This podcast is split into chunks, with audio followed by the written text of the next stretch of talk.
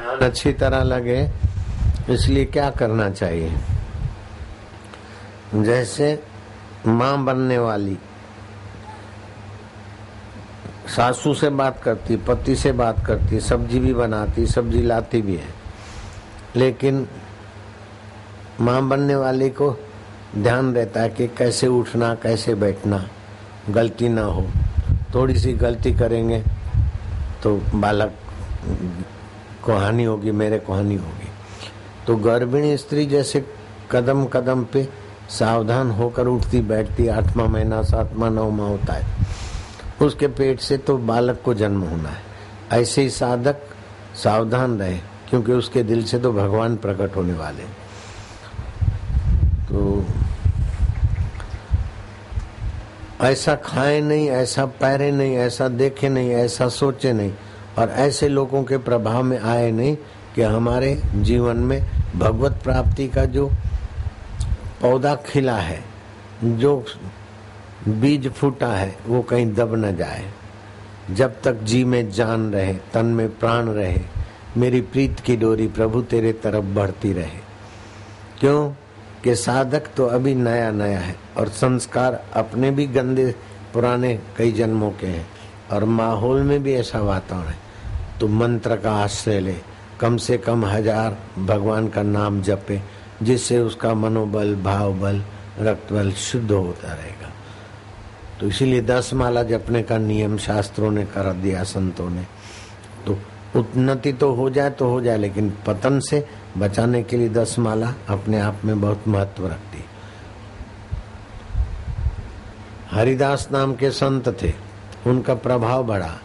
तो किसी भी संत का प्रभाव बढ़ता है तो निंदक लोग ईर्षालु कुछ न कुछ करते रहते हैं। जैसे अपना प्रभाव बढ़ा तो कितना सारा हुआ? तुमको पता है ना कितना कितना कुप्रचार किया। ऐसे ही हरिदास महाराज के पास वैशा को भेजा। मेरे पास भी कई लोग भेजते रहते हैं। कई रंग बिरंगी रंग रोगन करके। मैं तो रंग रोगन वाले को तो काटता हूँ। उनको भेजने वालों को उतनी अक्कल नहीं है कि मैं जब बाईस साल का था स्मार्ट था, साढ़े बाईस साल का, दुल्हा था, तब भी मेरी माँ की बहू दुल्हन मेरे को प्रभावित नहीं कर सकी। तो तुम्हारी ये भाड़ूती माइयाँ आकर इस बाबा को बबलू कैसे बनाएगी? लेकिन लोग भेजते रहते हैं। गुजरात का एक अखबार वाला है, वो भी भेजता रहता है।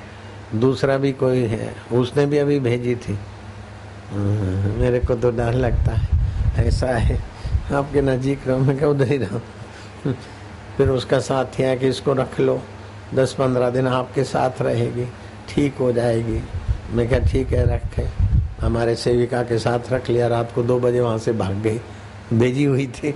देखा कि तो बापू का सानिध्य तो मिलता तो नहीं, जैसे फंसाना चाहते थे, ऐसे तो बाबा फंसने वाले नहीं। तो फिर भाग जाते। कबीर जी को भी फंसाने वाली भेजी जाती थी। चल रही ठगनी, ठुमक ठुमक नैनन को क्या ठुमकावे तेरे हाथ कबीरा नहीं आवे।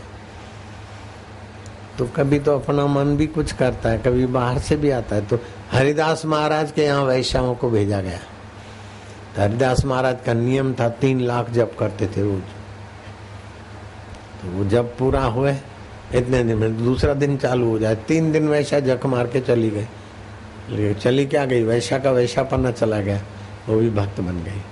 तो आपके जीवन में जप का, अच्छे काम का, अच्छे शास्त्र का ऐसा महत्व हो कि फिसलाहट आए नहीं और फिसलाहट कोई लाए तो आपको फुर्सत मिले नहीं।